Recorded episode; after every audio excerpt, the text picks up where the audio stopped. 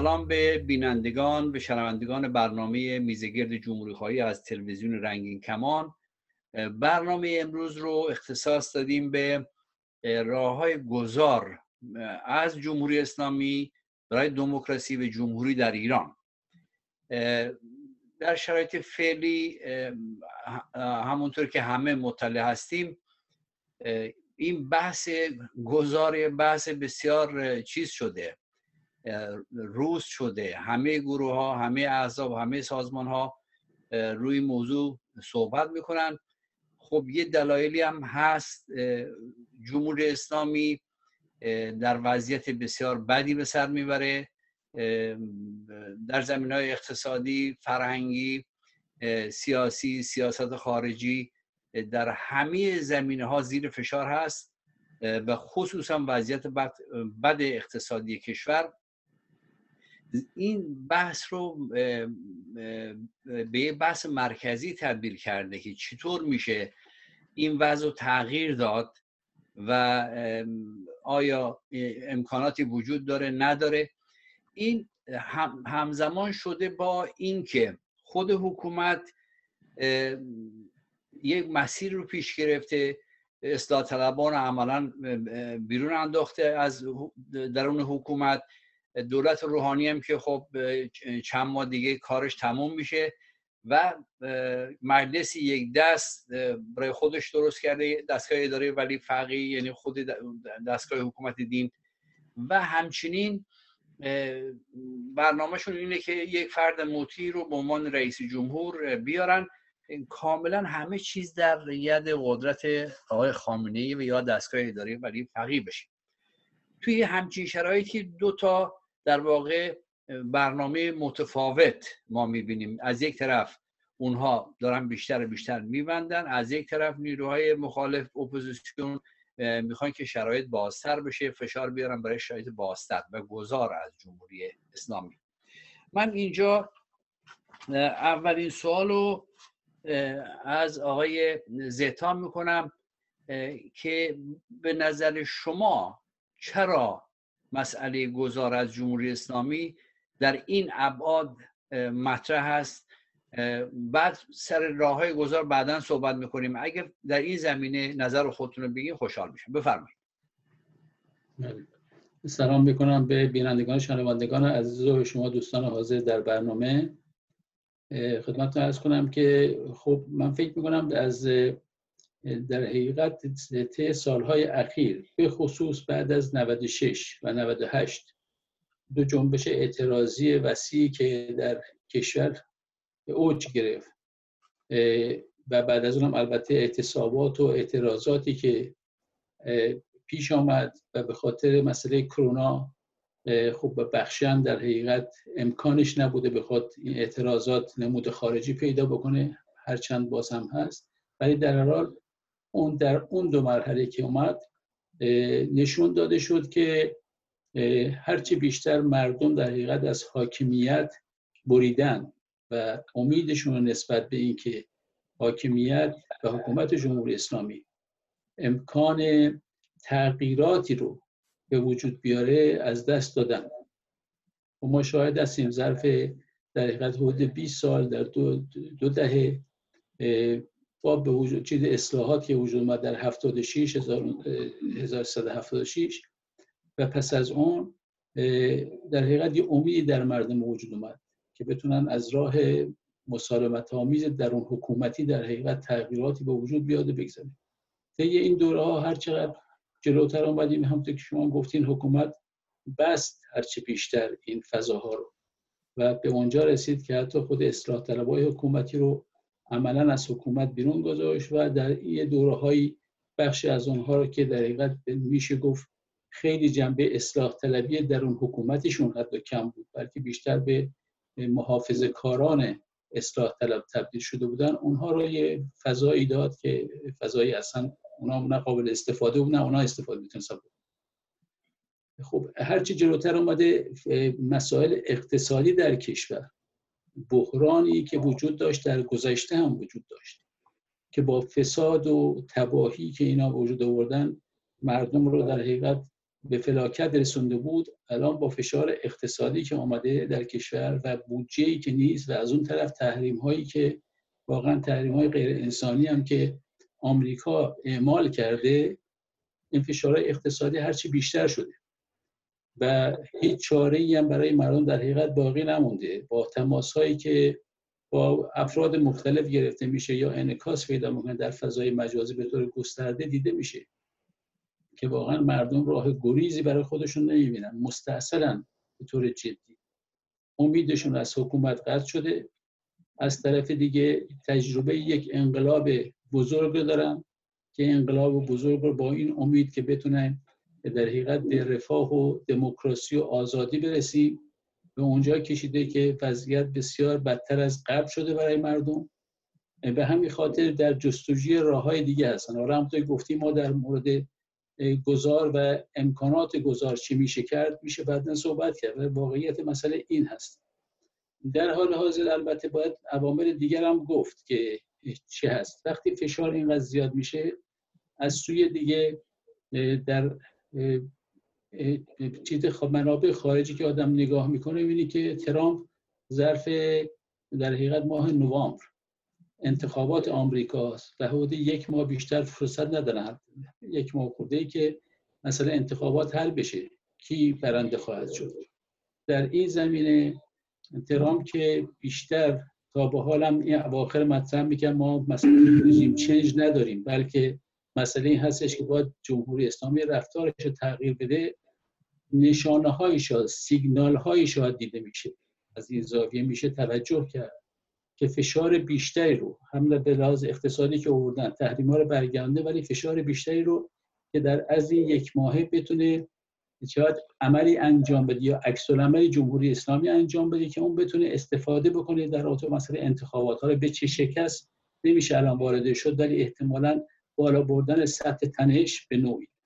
و خب خود یکی از عواملی میشه که می‌تونه موثر باشه از اینکه فکر یعنی تبلیغاتی که میشه یا بالفرض انعکاسی که پیدا میشه که خب این رژیم همین الان رفتنیه. در این حالی که ما الان مدتی گفته شده دیگه از بعد از 96 98 تحلیل ما این بوده که رژیم در حال فروپاشی یعنی روند فروپاشی رو طی می‌کنه. ولی اینکه امروز یا فردا چنین چیزی رو حداقل فعلا در حال حاضر در چشم انداز خیلی نزدیک من نمی‌دونم. مرسی. خیلی ممنون. آقای زیتاب.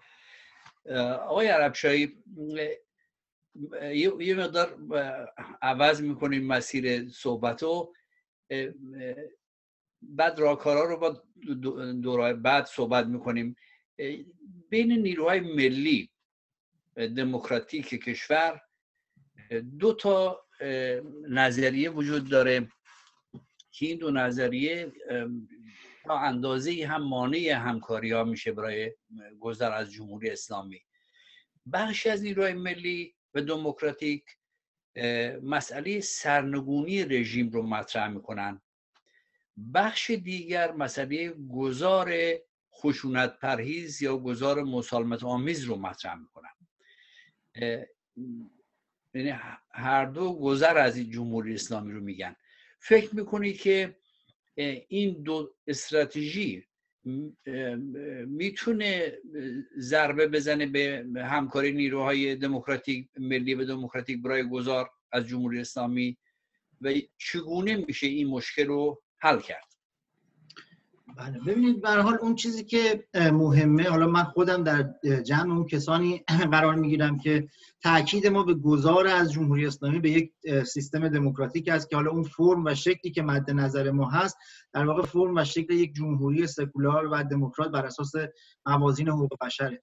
ولی برای ما دقیقا یک پرسشی که وجود داشته و یک مسئله که وجود داشته که ما رو به این دیدگاه رسونده همین هست که در بحث گذار شما دو تا موضوع محوری دارید. یک موضوع محوری دقیقا همون ضرورت تاکید بر تغییر نظام جمهوری اسلامی هست. یعنی ابتدا خب طبیعتا باید روی این موضوع ها رو سفت کرد محکم ایستاد و این رو در نظر گرفت که به حال این ایده رو ما پذیرفتیم که می‌خوایم جمهوری اسلامی عوض بشه چرا که ممکنه حالا در آینده در مسیری که پیش رو شاید دوباره گشایش های مقطعی در داخل حکومت بخواد رخ بده. اینا در واقع دیگه باعث تغییر راهبرد ما نخواهد شد. یعنی ما روی اون گشایش های کوچیک یا مقطعی در واقع دیگه نگاه قبلی رو نخواهیم داشت که بخوایم دوباره برگردیم مثلا به حرکت های اصلاح طلبانه نگاه مثبتی داشته باشیم. یک نکته این هستش که تا اینجا در واقع همون هایی که راهبردشون و هدف اصلیشون در واقع سرنگونی هست و همونایی که تاکیدشون رو گذار هست هر دو با هم در واقع در یک نقطه قرار می‌گیرن. ولی اختلاف نظر از جایی که برای کسایی که روی گذار تاکید می‌کنن بخش دوم از اهمیت برخورداره. یعنی ما اینجا اون کسانی که تاکید روی سرنگونی می‌کنن معمولا میگن اختلافات رو و مسائل رو نکات رو بذاریم. برای بعد از سرنگونی بعدش حالا میشینیم فکر می‌کنیم جمهوری باشه پادشاهی باشه چه مختصاتی داشته باشه نمی‌دونم راه همکاری اقوام و نیروها با هم چجوری هستش. ولی برای ما مهمه که ما از قبل به اینا فکر کنیم. وقتی ما هر موقع که آسیب شناسی کردیم انقلاب سال 57 رو دیگه این معروف ترین جمله است که همه شنیدن که یکی از مهمترین ایرادات این بوده که مردم ما می‌دونستن که چه چیزی رو در واقع نمی‌خوان ولی نمی‌دونستن که چه چیزی رو می‌خوان. و همین هم لطمه ای رو زد و سرنوشتی رو برای ما رقم زد که به این نقطه رسیدیم. در واقع اون نظام استبدادی پهلوی رو جایگزین کردیم با یک نظام دیکتاتوری و استبدادی خشنتر و که در واقع ابعاد مختلفی از زندگی ما رو تحت سلطه خودش گرفت. ما تاکیدمون اینجا این هست. هم باید در واقع اصل تغییر رو روش تاکید بکنیم هم در واقع مقصد ما به کجا قرار برسیم. که خب در مورد مقصد همونطور که گفتم تاکید ما بر یک جمهوری سکولار و دموکرات بر اساس موازین حقوق بشر هست. طبیعتا بین نیروهایی که فقط بر تغییر و سرنگونی حکومت تاکید دارن و نیروهایی که در واقع روی مقصد هم و روی اینکه ما باید به اونجا برسیم در تاکتیک ها مطمئنا اختلاف نظری پیش میاد. نیرویی که به دنبال گذار از جمهوری اسلامی به یک سیستم دموکراتیک است و براش مهم فقط تغییر مهم نیست طبیعتا از روش ها و شیوه هایی که استفاده می‌کنه باید فکر کنه به تاکتیک هایی که استفاده می‌کنه فکر کنه. ببینه این روش و این شیوه من رو به برپا کردن یک نظام دموکراتیک بعد از سقوط یا تغییر جمهوری اسلامی نزدیکتر می‌کنه یا دورتر می‌کنه؟ مثلا اگر حتی در لحن خودش در کلام خودش اگر من در لحن خودم در کلام خودم تبدیل به یک نیروی بشم که فحاشی بکنم به دیگران حتاکی بکنم نیروهای دیگر رو یکسره بهشون توهین بکنم اونها رو سعی کنم زیر در واقع یک فشار مثلا رسانه ها از طریق رسانه های اجتماعی توییتر جاهای دیگه ببرم آیا من میشه انتظار داشت از من نوعی که در آینده در واقع کمک کنم یک سیستم دموکراتیک برپا بشه که همه بخوان درش حرف بزنن یا نه. طبیعتا به نظر من این اتفاق نمیفته اگر کسی از اون روش ها و اون شیوه استفاده کنه. برای همین قطعا این دو نیرو اگرچه تو مرحله اول با هم می‌تونن همراه باشن ولی تو تاکتیک ها و روش ها اختلاف نظرهایی خواهند داشت که اینها خودش رو نشون میده. بله مرسی خیلی ممنون. همین صحبت و خیلی از بحث ها بین نیروهای سیاسی برمیگرده به این چگونگی در واقع چگونگی گذار از جمهوری اسلامی. خب این صحبتی که شما مطرح کردید این که اصلاح طلبان یا حرکت های اصلاحی آقای زیتا مطرح کردن بشه از این طریق از درون حکومت کاری کرد این خود بخش زیاد از اصلاح طلبان به این نتیجه رسیدن که این کارایی نداره.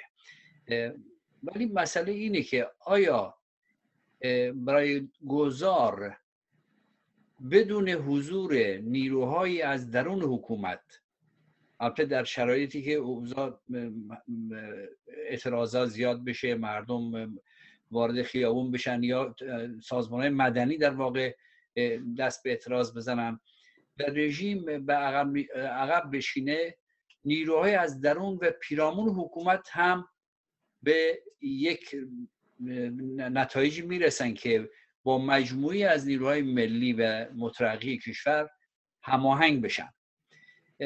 آقای زیتا فکر می‌کنید که توی مسیر آیا شورش ها و تظاهرات خیابانی که نیروهای دموکراتیک نتونن رهبریش کنن و اوضاع رو به هم بزنه وضعیت بسیار بغرنجتری به وجود بیاره این امکانی اساسا برای نیروهای دموکراتیک به وجود میاره یا اینکه باید فکر کرد چجوری چه مجموعه اقداماتی رو باید انجام داد که رهبری یه رهبری هدایت شده باشه برای گذار از جمهوری اسلامی بله. یک نکته اول تاکید کنم همونجور که آقای عربشاهی گفتن منم معتقد هستم که ما خیلی مهمه که هدفمون روشن باشه. هدف چیست؟ هدف فقط سرنگونی نظامه. ما اینو تجربه کردیم زمانشو. سرنگونی نظام و بعدش هم گفتیم که اتفاق بعدش چی شد؟ یا هدف اینه که در کشور دموکراسی برقرار بشه و دموکراسی هم که الان همه حرفش می‌زنن. شما به خود جمهوری اسلامی هم میگه دموکراسی و فلان این صحبت هم می‌کنم میگم ما دموکرات در این چه دنیا هستیم دموکراسی برای خودش مختصات داره خب؟ این مختصات رو باید آورد و کسانی که مطرح می‌کنن و صحبت می‌کنن سخنرانی می‌کنن که ما دموکراسی می‌خوایم و به همه آزاد خواهند بود همین حرف آقای خمینی هم با همه کمونیست هم آزاد؟ دموکراسی مختصات داره. باید مشخص بکنه هر کس در برنامه کار خودش هر هر حزبی هر جریانی که من این دموکراسی بعد از حکومت چه می‌بینم؟ ما حالا من به ایمان عضو حزب چپ ایران فدایان خلق خب ما یه جریان چپ سوسیالیستی هستیم. هدف قاییمون این هست که ما از نظام سرمایداری باید گذر بکنیم باید سوسیالیسم برقرار بکنیم. اون بحثی است که الان در این مقطع نیست ولی در این حال در گذشته ما فکر می‌کردیم باید حکومت رو بگیریم. یعنی کمونیستان اینجوری فکر می‌کردن در گذشته. حکومت رو می‌گیرن و از بالا دموکراسی رو بعدا در جامعه اشاعه میدن. ما الان اینجور فکر نمی کنیم فکر می‌کنیم که ذره ذره دموکراسی در جامعه و اون نهادها باید شکل بگیره و به این کمک کرد. اون زمانی که وقتی حکومتی میاد و می‌خواد به اون دموکراسی برسه نهادهاش یا اینکه جامعه مدنی در مجموع خودش. این ظرفیت رو در اون جامعه داره که بتونه ادامه بده این رو. و الا سرنگون کردن گرفتن و درست کردن بعد از اون در توامع استبزاد زده نشون داده که تقریبا غیر ممکنه. یعنی معمولا با اون سرنگونی ها استبداد دیگه بعد از اون سر کار خواهد در تجربیات تاریخی که وجود داره. حال ما در این جایی که قرار گرفتیم ببینید الان خط مشروعی مختلفی وجود داره برای سرنگونی. بخشی از کسانی از امکان آقا باید حتما حکومت سرنگون کرد حتی به کمک نیروی خارجی. خب ما که به شدت مخالف چنین چیزی هستیم. از نظر ما مردوده و به شدت آسیب رسان برای آینده کشور ماست. دلایلش اگه لازم باشه بعدا می‌تونه توضیح بده در هر حال. بخش دیگه ای هستن که فکر می‌کنن که همچنان اصلاحات در کشور می‌تونه پیش بره. و از درون حکومت میشه اصلاحاتی رو مثلا پیش برد. خود و حکومتی در حقیقت الان به این متوجه شدن که چنین چیزی نیست. اکثر غریبی اتفاق شد ولی هنوز راهکار مشخص ارائه ندادن به عنوان جریان. آن چیزی که ما میگیم این هستش که ما در این مرحله ما خواهان جمهوری سکولار دموکرات هستیم. سکولار یعنی جدایی دین از دولت یعنی اینکه جمهوری که به ایدئولوژی خاصی وابسته نباشه به سلطنت و موروسی و اینها در حقیقت اعتقاد نداشته باشه اینا کنار جمهوری به جمهور مردم دوره ای انتخابات دوره ای پارلمان و این مجموعه.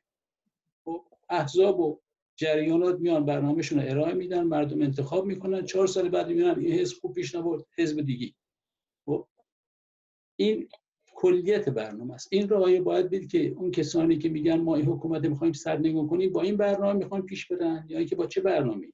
ما سر یه چیزایی باید با هم توافق داشته باشیم. یه چارچوبش حداقل جزئیاتش نمیگم توافق داشته باشیم. در این مرحله وضعیتی که ما گیر کردیم مردم ما گیر کردن که بسیار واقعا دردناک هر هر کدوم میشنویم اینجا. هم به لحاظ اقتصادی اجتماعی فشارهای سیاسی زندان کشتار همه اینا که آدم میشنوه واقعا بسیار دردناک و عذاب دهنده است.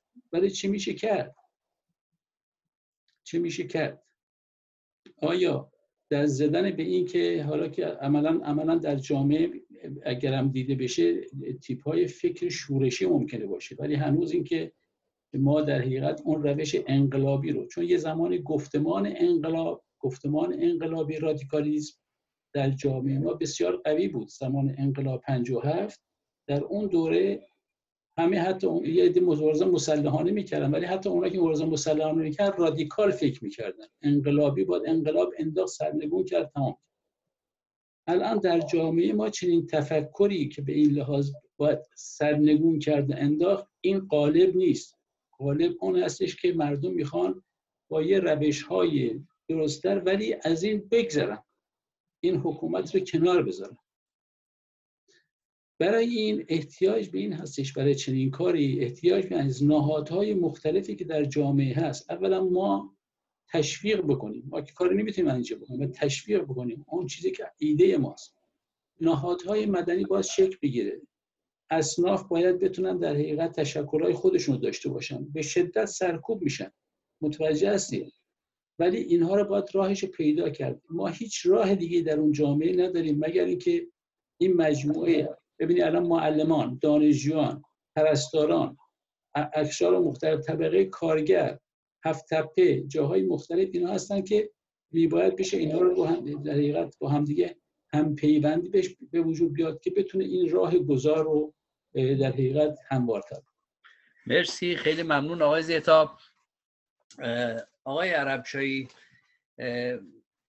خب باید روی یک وقتی از گذار صحبت می‌کنیم وقتی همزمان نمی‌خوایم که یک سرنگونی صورت بگیره یا یک انقلاب صورت بگیره بلکه باید یک مسیری که خشونت پرهیز باشه بشه وسیعترین نیروها رو جمع کرد در واقع. وسیعترین نیروهای اجتماعی فرهنگی سیاسی جامعه که تقل توش غالب هست.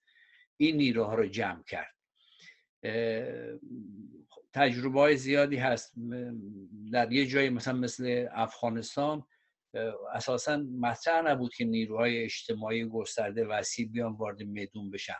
بلکه هر کسی دستش تفنگ بود و از یه جای پول می‌گرفتن و میجنگیدن و اوضاعش هم که الان می‌بینیم.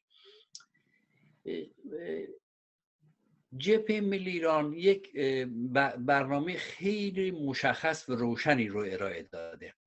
یعنی سه تا سه تا اصل در واقع گذاشته وسط که ما برای آزادی زندانیان سیاسی مبارزه بکنیم. یعنی آزادی زندانیان در مرحله اول باشه.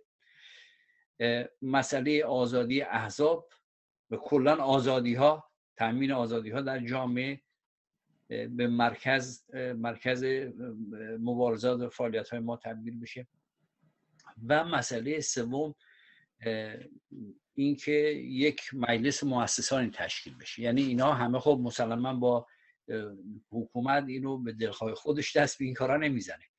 ولی در شرایطی که حکومت قادر نیست حکومت بکنه قادر نیست رهبری کشور داشته باشه در چنین شرایطی این سه خواست از دید جبهه ملی تر شده که ما برای این سه خواست مبارزه بکنیم و مسائل بین خودمون هم بین گروه های متفاوت از اصلاح طلب تا مشروط خواه تا نمی‌دونم چپ همه اون مجلس مؤسسان این چیز باشه. شما فکر می‌کنید که نظرتون راجع به این تر چی هست و تر خودتون چی هست؟ یعنی خودتون فکر می‌کنید که چه چیز دیگری هست که ما بتونیم ما رو همه رو جمع بکنه برای یک مبارزه مشترک که بتونه راه گذار رو ساده تر بکنه؟ بفرمایید. بله ببینید در واقع تجربه کشورهای مختلف در گذار به دموکراسی وقتی نگاه می‌کنیم می‌بینیم که این کشورها تقریبا هر کدوم تجربه خاص و منحصر به فرد خودشون داشتن. یعنی شاید یکی از دلایل اصلی این هستش همون چون همونطوری که نیروهای دموکراسی های کشورهای دیگه مثلا وقتی می‌خوان مشکل خودشون رو حل کنن میرن میشینن تجربیات کشورهای دیگر نگاه می‌کنن. مثلا ببینیم گذار به دموکراسی در آفریقای جنوبی چجوری بوده در بلوک شرق چجوری بوده در کشورهای مختلف چطوری بوده و ازش درس بگیریم. از اون طرف طبیعتا دیکتاتورها و حکومت‌های استبدادی هم میرن اون تجربه ها نگاه می‌کنن ببینن که کجا از کجا اون حکومت هایی که بین رفتن و با یه دموکراسی جایگزین شدن در واقع اومدن از کجا ضربه خوردن که اونجاها رو ببندن دیگه. که جمهوری اسلامی هم خیلی تو این موضوع اتفاقا هزینه کرده. اندیشکده های خودش رو داره کارهای مختلفی می‌کنه. حتی به صورت مستقیم ممکنه که از بعضی از این کشورها در واقع آموزش ببینه تجرباتش بگیره.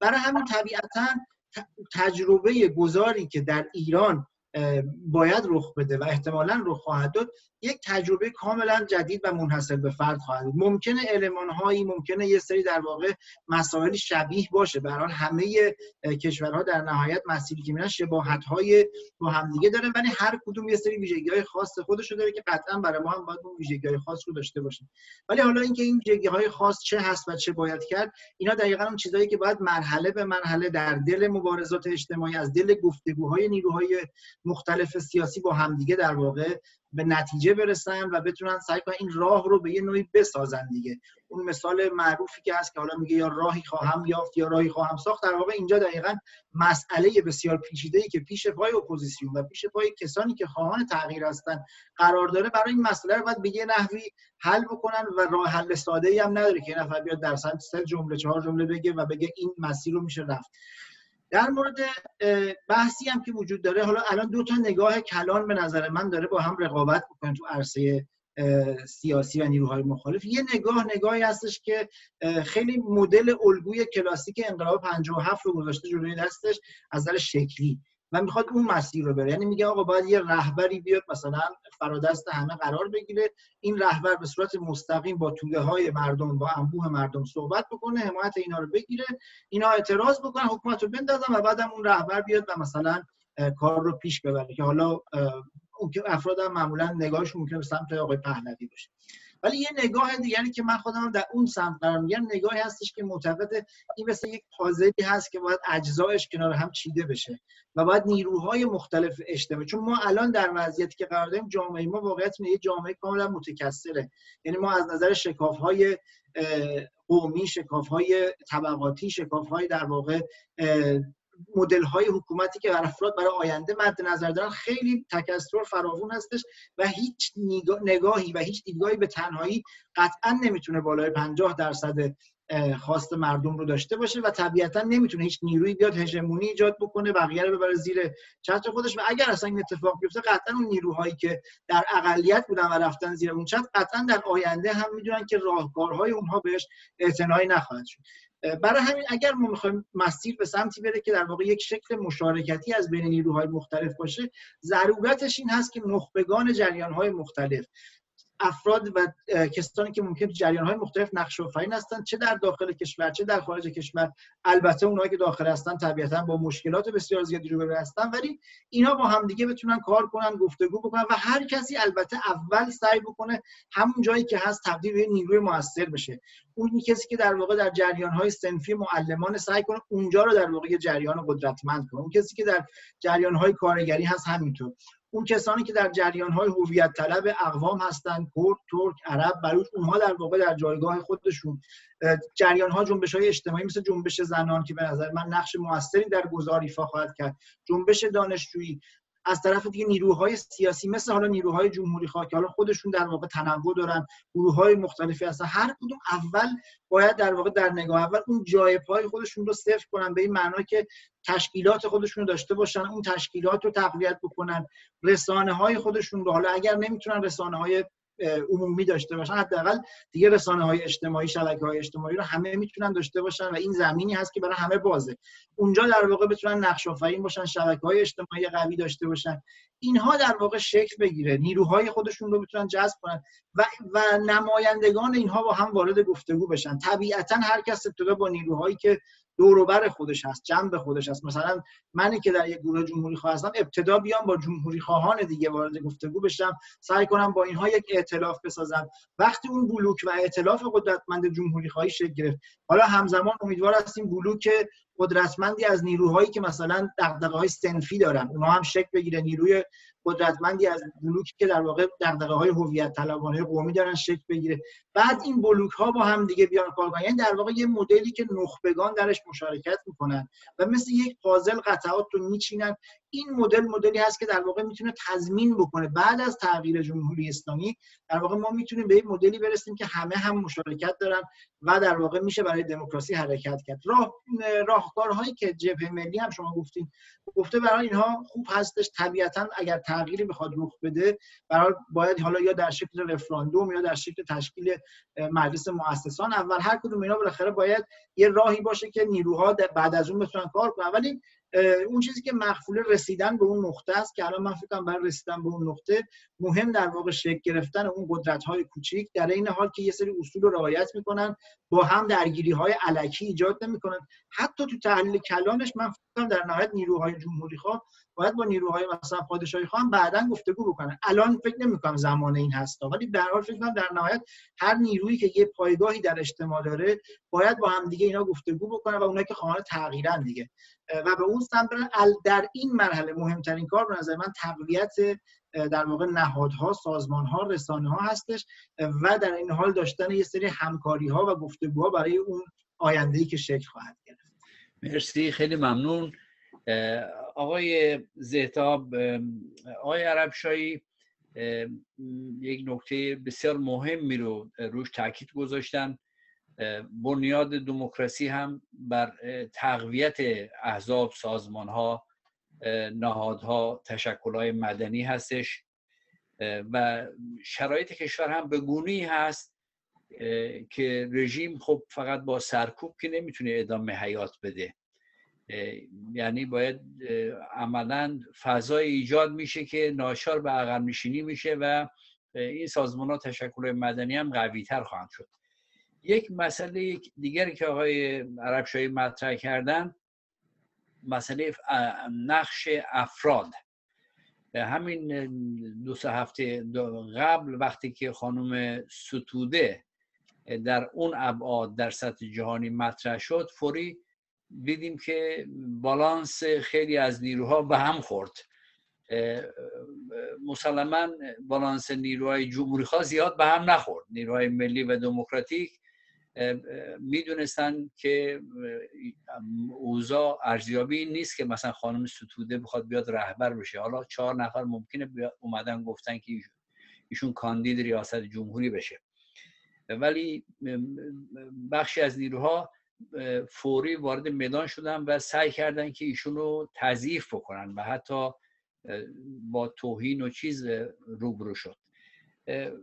فکر می‌کنید که نقش افراد چه میزان هست؟ یعنی آیا کماکان افراد می‌تونن نقشای برجسته بازی بکنن یا نه؟ نکنن. چون خب همین نمونه خانم ستوده ما دیدیم به تنهایی با یک اعتصاب غذا تونست یک حمایت جهانی رو پشت خودش جلب کنه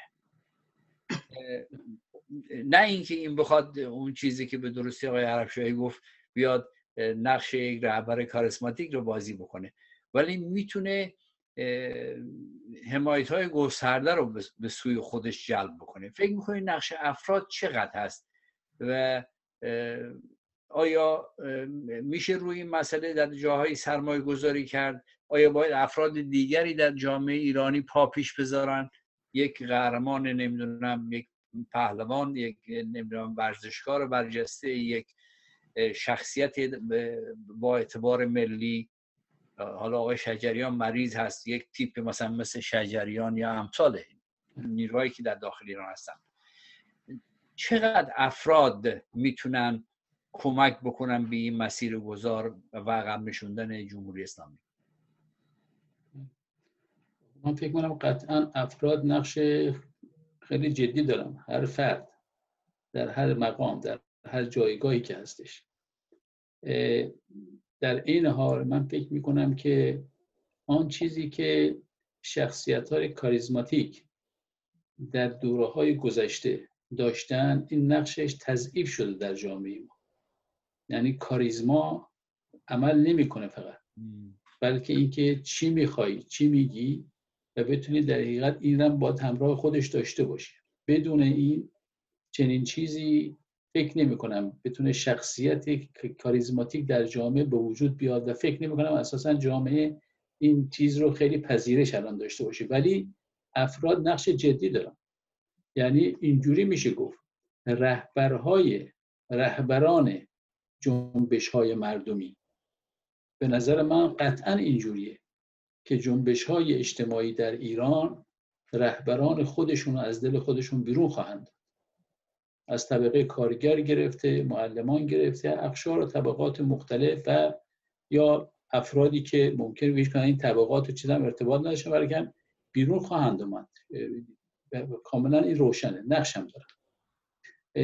در این حال می‌خواستم در حقیقت یک چیزی رو اشاره بکنم. ببینیم ما در رابطه با مسئله گذار از جمهوری اسلامی آن تفاوت جدی که مسئله گذار با سایر در حقیقت گزینه ها داره که سرنگونی یکیشه اینه که این گذار با خودش دو پایه داره از نظر من. یک پاش اینه که در درون جامعه میباد نهادها جامعه مدنی تقویتش اساسش هم اینه که بر جامعه مدنی و بر مردم بر در حقیقت کنش مردم در اخشار طبقات مختلف این رو در نظر داره که باید این تقویت بشه با تقویت بکنیم. یه بخش دیگرش اینه که اینها که بتونه به تدریج پیش بره ولی در این حال ممکنه اتفاق بیفته که به تغییرات یه مقداری در حقیقت اساسی تر و حتی سریعتر که میشه گفت که یه چیزی بین انقلاب و تلفیق بین انقلاب و اصلاحه در حقیقت که هر دو استفاده میشه. ما در تمام تلاشمون اینجوریه که تشویق می‌کنیم مبارزه مسالمت آمیز رو و این یکی از پایه هاش این هستش که مسلمان که شما اول صحبت گفتید میباید در نظر داشت جنبش مردمی میباید گوش چشمی داشته باشه و بخواد از کسانی که درون حکومت هستن حول حکومت هستن که به خواست مردم رو بیارن به مردم بپیوندن. میباید در حقیقت استقبال کرد از کسانی که بر علیه استبداد فقاهتی مبارزه می‌کنن. هرچند ممکنه خواهان گذار نباشن.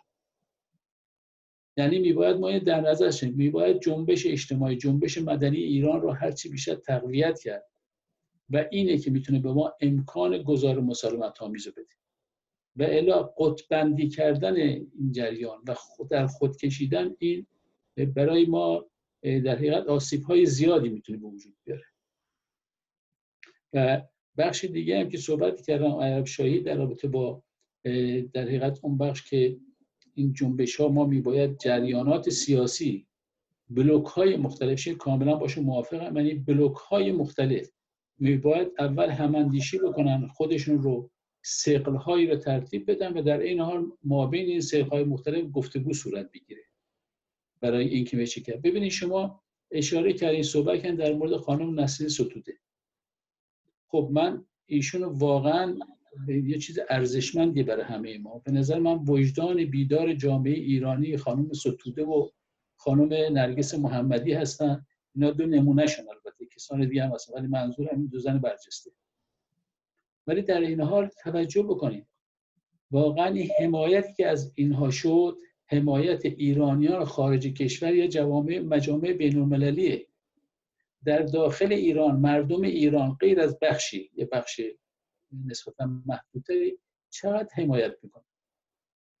یعنی این پیوند وجود نداره. اون چیزی که ابتدا صحبت کردم پیوند بین مطالبات خواستهای مطالباتی طبقه کارگر در حقیقت معلمان و سایر اقشار طبقات که خواست سنفی مطالباتی خیلی هم درسته.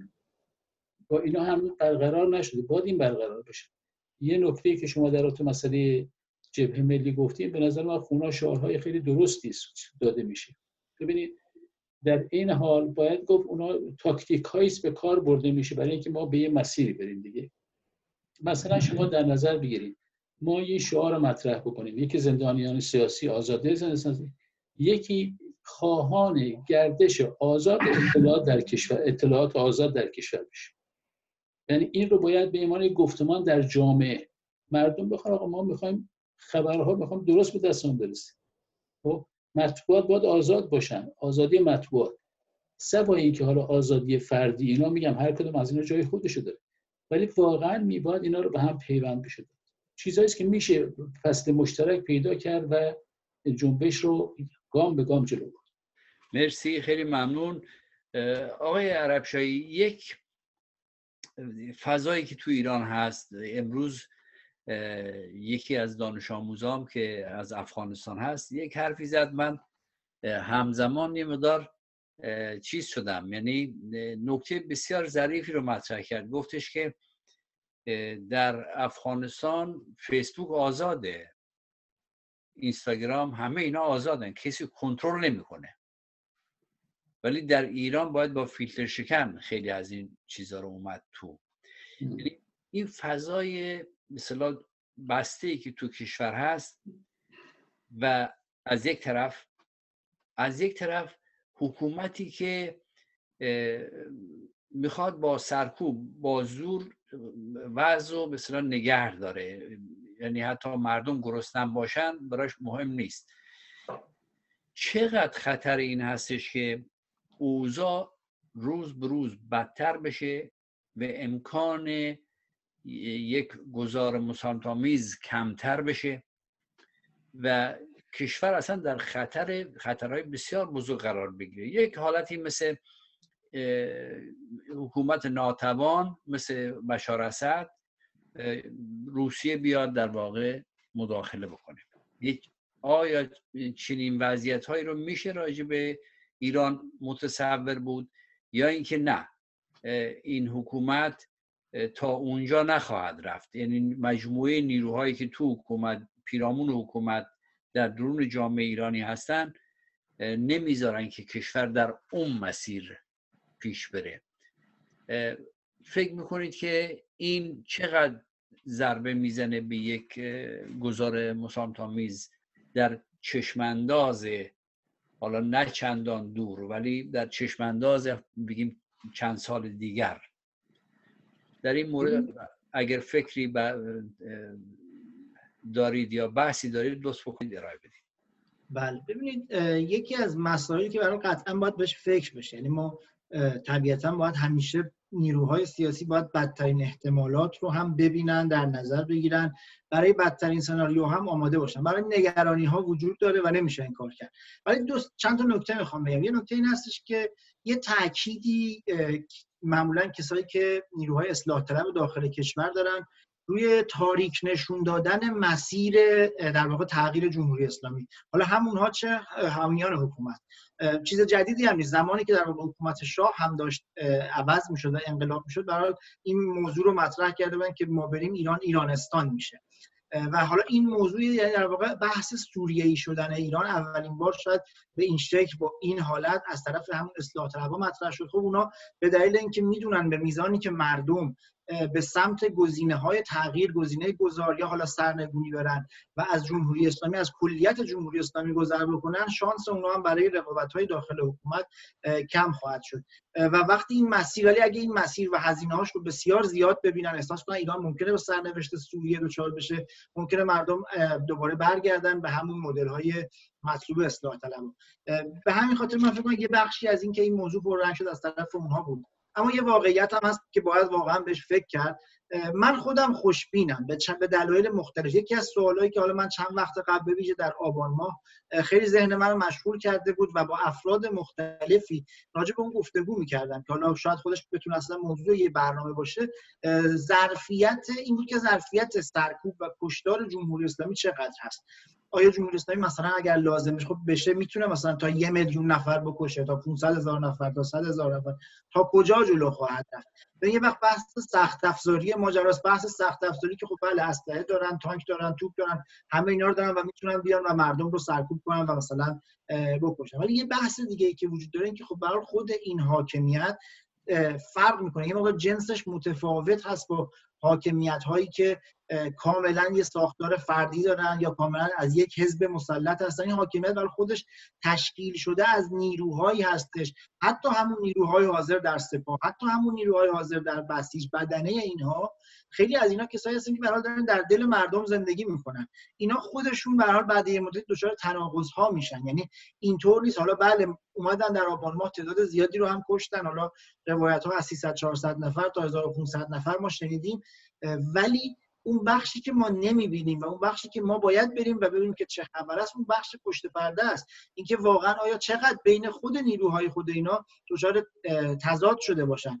جمهوری اسلامی همیشه کارهای سنگین تبلیغاتی هم برای قانع کردن بدنه حامی خودش می‌کنه. خیلی وقتا اعترافهای اجباری که پخش میشه یا برنامه هایی که ساخته میشه برای ما سوال ما میگیم خب آقا این که یعنی چی؟ همه دیگه می‌دونن مثلا دروغه و چه سازوکاری داره. ولی اون ساخته نشده که مثلا من یا شما رو قانع بکنه. اون ساخته شده که اون بسیجه مثلا حامی حکومت رو که در درون اون سیستم هست اون رو قانع بکنه که مثلا یه توضیحاتی به اون بده. به هر حال الان مخصوصا الان که بحث مبارزه ها شما همینجور خود اینا میگن مبارزه همینطور از شمال شهر رفته به جنوب شهر. یعنی اگه یه زمانی ناراضی ها تو شمال شهر تهران بودن در دوره جنبش سبز شاید بیشتر بخش میانی بودن. الان رسیده به جنوب شهر الان رسیده به شهرهای کوچک ایران. جاهایی که به حال بحث دغدغه معیشت اقتصادی براشون مهمه. اینها دیگه در واقع بر برچسب زدن و انگ زدن به اینا به سادگی قبلیان نیست. قبلی رو در واقع حکومت می‌تونست بین اون بدنه حامی خودش و اینا یه شکاف ایجاد کنه بگه اینا ثروتمندان اینا مرفهین اینا کسایی که دغدغه هاشون جنس جنس اصلا زندگیشون سبک زندگیشون با شما فرق داره. این بخشی که الان دیگه وسط می‌دونه کسایی هستش که احتمالا خیلی هاشون همبستگی های فامیلی دوستانه داشته باشن با افرادی که در درون حکومت هستن. روی این سوال هایی که من میگم راجبش فکر کردم و با افراد مختلف بحث کردم جنبندی من این هستش که در واقع ظرفیت یعنی حکومت جمهوری اسلامی به میزانی که بره جلو در سرکوب بالاخره قطعا دست به کشتار می‌زنه دست به سرکوب می‌زنه ولی به میزانی که بره مدام اون تضادها در درون نیروهای خودش ریزش ها در حتی در سران خودش زیاد خواهد شد و نمی‌تونه از یک حدی در واقع جلوتر بره. به همین در یک اون اراده سرکوب تا حد بسیار بالا رو به نظر در اینا نمی‌بینم. دومی که باز جنس مبارزات مردم ما و روش هایی که مردم ما دارن متفاوت هست با مثلا سوریه. خب برای سوریه اینم یه واقعیتی که مخالفانش هم خیلی زود دست اسلحه بردن. ما الان هم گاهی اوقات در بعضی جاها توی های مجازی زمزمه هایی می‌بینیم مبنی بر اینکه مثلا روش های مسالمت آمیز یا خشونت جواب نمیده که اینو باید واقعا باید صحبت کرد های جدید رو باید آگاه کرد. یه سری بحثا رو ما قبلا کردیم و مطلع هستیم از مزایای مبارزه مسالمت آمیز مبارزه بی خشونت و اینکه چطور میشه در واقع با مبارزه بی خشونت حتی خشن ترین حکومت ها رو انداخت. باید اینا رو دوباره مطرح کرد که نسل جدید هم بشنوه تا جایی که مردم در واقع وارد حلقه خشونت نشن تا اون زمان من مطمئن هستم که و به نظرم مردم ایران نخواهند شد. نسبت به مثلا مقایسه کنیم به مردم سوریه که خیلی زود وارد اون حلقه شده تا اون زمان من فکر می‌کنم که در واقع اجازه نمیده حکومت هم دست به خشونت های خیلی بزرگ برای همین شانس سوریه‌ای شدن رو زیاد نمی‌بینم. و یه چیز دیگه هم که باز من امیدوار می‌کنه اینکه مردم ایران هر زمان که امید به تغییر ایجاد شده یعنی احساس کردن که در آستانه یک تغییری هستن همبستگی ملی بسیار بالایی در مردم ایجاد شده. یعنی افراد من اینو حالا من در زمان انقلاب نبودم من در دوره اصلاحات اوایلش می‌دیدم. افراد واقعا یک حس دوستی با هم دیگه پیدا کردن در جنبش سبز می‌دیدم که افراد چطور به هم کمک می‌کردن. کسایی که ممکن تا قبل نسبت به مسائل هم بی‌تفاوت بودن. و مطمئن هستم زمانی که برسه و مردم احساس کنن در آستانه یک تغییر هستن همین مردمی که امروز ما می‌بینیم شاید مثلا افراد میگن در خیابون با هم سر کوچکترین مسئله دعوا می‌کنن. شاید مثلا افرادی که خیلی نگرانی هست که همه رو منفعت های خودشون فقط تاکید دارن. همین ها به نظر من خیلی در کنار هم قرار خواهند گرفت با هم دیگه همکاری خواهند کرد و این روحیه رو من در مردم ایران دیدم و فکر می‌کنم دوباره اگر امید به تغییر باشه درشون ایجاد خواهد شد. مرسی خیلی ممنون. آقای عرب شایی با توجه به اینکه خب خیلی جوون هستید و این تجربه از سال 76 و 88 و این تجاربی که داره جمع بندی می‌کنید احساس خیلی مثبتی به آدم میده که اوضاع تغییر اوضاع ممکن هست و مردم ما با فرهنگن مردم ما در جایی که لازم باشه می‌تونن متحدن عمل بکنن و یک نکته دیگه هم که شما مطرح کردید در این آخر اینکه کشوندن مبارزات به خشونت به مبارزه مسلحانه مانع ملی شدن کشور ملی شدن مبارزات میشه. مانع میشه که یک ملت وارد میدون بشه و بر علیه دستگاه دین حکومت دین مبارزه بکنه و اینو کنار بذاره عقب بنشونه. یعنی ما در این زمینه راه گذار به این نکات باید توجه جدی داشته باشیم. جنبندی که من می‌تونم بکنم از صحبت های شما و از صحبت های آقای زیتاب این هستش که ما رژیم جمهوری اسلامی دستگاه در واقع اداره ولی فقی به دست حکومت دستگاه دین رو قبول نداریم. خواهان یک جمهوری دموکراتیک هستیم جمهوری مبتنی بر پارلمانتاریزم هستیم و ما خواهان مبارزه مسالمامیز و خشونت پرهیز هستیم. و این هست که می‌تونه کشور ما رو به دموکراسی برسونه. و همچنین در صحبت های شما این که مردم در هر جایی که هستن متشکل عمل بکنن سازمانی یافته عمل بکنن چی در احزاب چی در انجمنها تشکلها و سازمان های مدنی این باعث میشه که کشور بتونه در مسیر دموکراسی از همین الان گام برداره. نه اینکه بگیم که اول یه سرنگون بشه بعد ما می‌خوایم. این مسیر مسیری که شما مطرح کردید شما با آقای زیتا مسیر بسیار مثبت و امکان پذیری هست خیلی ممنون از آقای حسن زیتا و خیلی ممنون از آقای مهدی عربشایی و خیلی ممنون از فرشاد عزیز و تلویزیون رنگین کمان که چنین امکانی رو در اختیار ما می‌گذارن که ما بتونیم دیدگاه ها نظرات و بحث هایی که در جنبش ملی و دموکراتیک ایران هست در اینجا با مردم در میان بگذاریم و امیدوار هستیم که این برنامه دوستانی که در ایران هموطنانی در ایران گوش میدن از طریق Your Time تلویزیون Your Time امیدواریم که خوششون بیاد و مورد توجهشون قرار بگیره. خیلی ممنون.